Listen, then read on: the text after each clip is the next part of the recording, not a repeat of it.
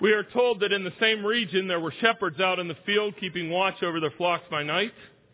An angel of the Lord appeared to them, and the glory of the Lord shone around them, and they were filled with great fear. And the angel said to them, Fear not, for behold, I bring you good news of great joy that will be for all people. For unto you is born this day in the city of David a Savior, who is Christ the Lord. And this will be a sign for you. You will find a baby wrapped in swaddling clothes and lying in a manger. And suddenly, with the angel, there was a multitude of the heavenly host praising God and saying, Glory to God in the highest, and on earth peace among those with whom he is pleased. When the angels went away from them into heaven, the shepherds said to one another, Let us go to Bethlehem and see this thing that has happened, which the Lord has made known to us. And they went with great haste and found Mary and Joseph and the baby lying in a manger. And when they saw it, they were and when they saw it, they made known the saying that had been told them concerning this child. And all who heard it wondered at what the shepherds told them. But Mary treasured up all these things, pondering them in her heart. And the shepherds returned, glorifying and praising God for all they had heard and seen as it had been told them. Lord God, we thank you again for granting us the blessing of hearing your word this morning, of gathering this morning, and all that we celebrate this day. Lord, what a great joy it is to be alive, to be in your presence, to be in the presence of our brothers and sisters, and to rejoice with what you have given to us. Lord, open our hearts and our minds more and more, we pray. Through Christ our Lord, we ask. Amen. Okay, I say Merry Christmas, you say Merry Christmas. Merry Christmas! Outstanding. That's what we're talking about. Now, why do we say Merry Christmas? Have you thought about that? Merry Christmas is kind of an oddball thing. If you've ever traveled internationally, if you've gone to other English-speaking lands, you know outside of Canada, uh, who's kind of similar to us, that they don't say Merry Christmas. They say Happy Christmas. Now, if you sit and think about it for a few seconds, Happy Christmas, Merry Christmas, they basically kind of mean the same thing. They're synonyms. So it would kind of make sense that uh, Happy Christmas, Merry Christmas would kind of be the same. But if you say Happy Christmas to folks around here, they really do kind of strike you a little odd. Uh, and I suppose Merry Christmas sounds the same way in Australia or England or something along those lines. Uh, we say Merry Christmas, and I like that. I like the Merry Christmas more than Happy Christmas for a particular reason. By and large, it is just semantics. Uh, I do think that uh, happy and merry kind of have the same general meaning, but there is a little bit different. If I say happy birthday to you or, or uh, happy new year or something like that, I am wishing you, I am praying for you, I'm hoping that God is going to give you a blessed day or a blessed year. I'm saying, boy, I hope that today positive things happen for you. That's what I'm saying when I say happy Christmas. Sorry. That's what I'm saying when I say happy new year or something along those lines. Okay? But when I say Merry Christmas, I'm not simply saying I want something positive to happen. I hope your day is positive. The merriment has this sense of, of festive, celebration, uh, joyous, and uh, an outpouring of, of excitement. It's actually historically part of the reason why Merry Christmas is not used in England because the English didn't want people going kind of crazy, their English. You know, they didn't want people going kind of really excited and stuff like that. Whereas in uh, America here, we want our festive celebration to be festive and celebration. So we say Merry Christmas and that I am hoping, I'm asking when I say that, not just that you have a pleasant, happy Christmas. I, I hope you do. But I want you to have merriment during the Christmas season. I, I, I want you to explode with that kind of joy and excitement that falls into the festival kind of a feeling. And that fits perfectly. The reason why I like Merry Christmas a little bit better than Happy Christmas is because it fits perfectly with what I understand the purpose of Jesus coming to earth, the purpose of Christmas as a whole. If you've been around our church for the past uh, Advent season, we have been asking the question, why is it that Jesus coming to, to coming to earth on the Christmas morning is such a big deal? We know that Jesus is the reason for the season, But what's the purpose behind that? And so what we've done is we've taken different phrases that Jesus has used, the actual statements where he says, look, this is the reason why I came, and we've kind of looked at those.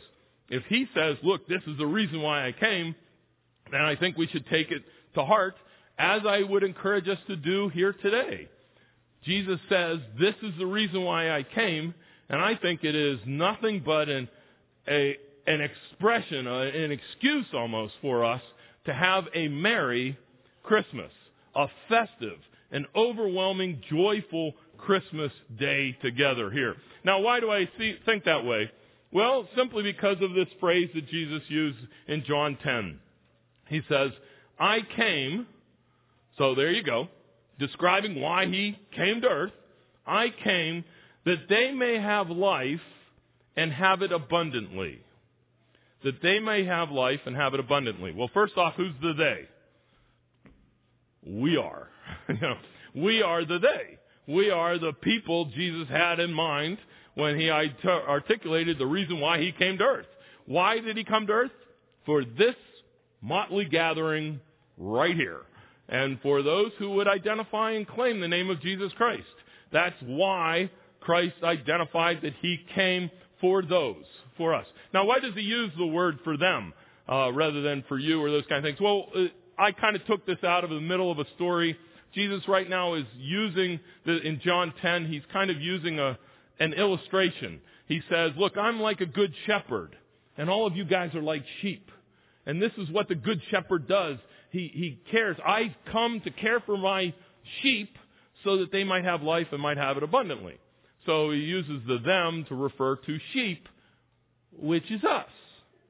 Now, most of us don't know what it's like to be a sheep or we don't think about ourselves as sheep, um, but we should, because the Scripture does frequently enough that that's a term that we should keep in mind.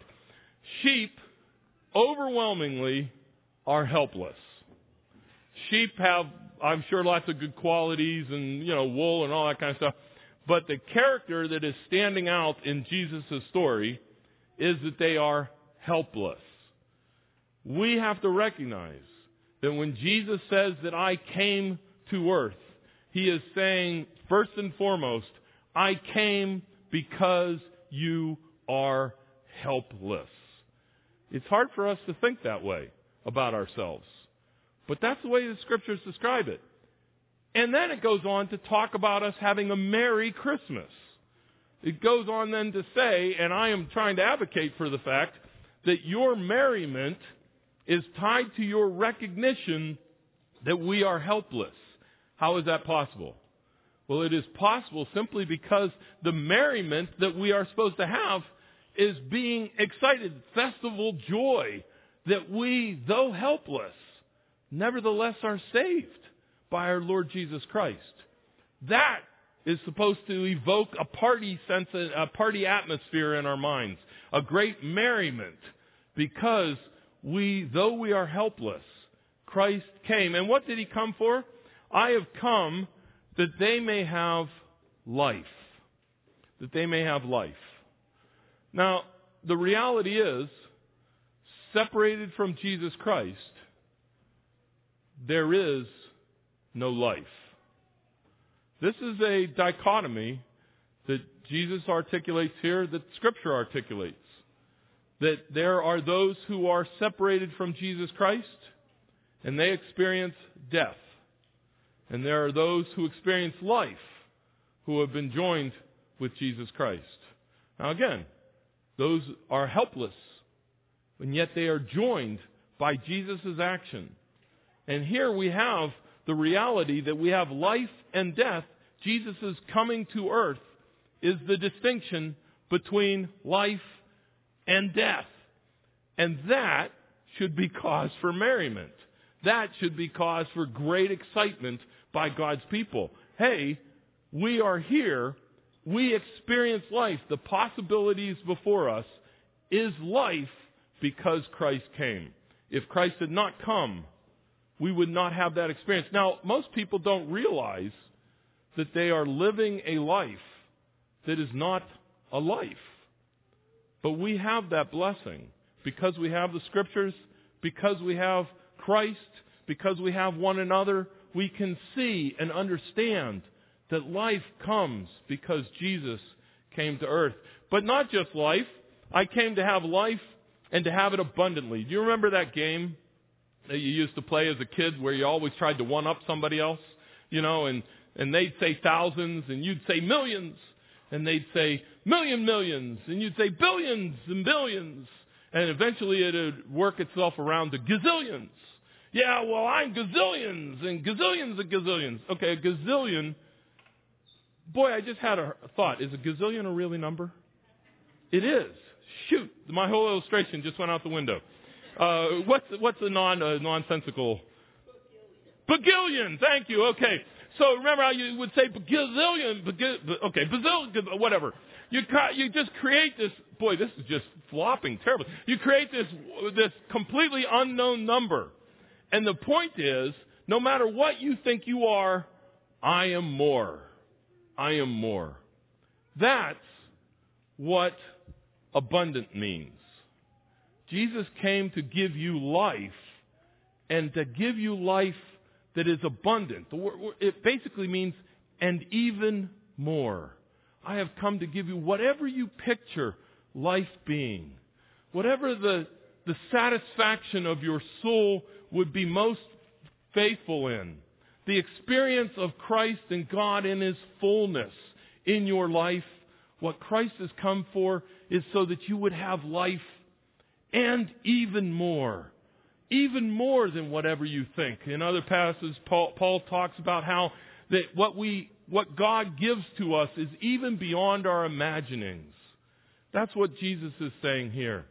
Jesus says, I have come so that you might have life. And not just that, but that it would be abundant. It would be exceeding. It would be overwhelming to whatever you could possibly picture. That's what Christmas is. That's why it's merry, or why my hope for you is that it is merry, that you will experience in yourself, that you will get used to the idea that what Christmas entails is not just a state of happiness or just not good things that we want God to bring, but rather we want that merriment that reflects well an understanding that we have been saved from death to life. And being saved from death to life, God grants us that life abundantly, overwhelmingly, more and more. This is the gift that God has in store for us. This is the reason for Christ's coming, that you might have life and you might have it abundantly. And that's why it's a great joy to be able to say, Merry Christmas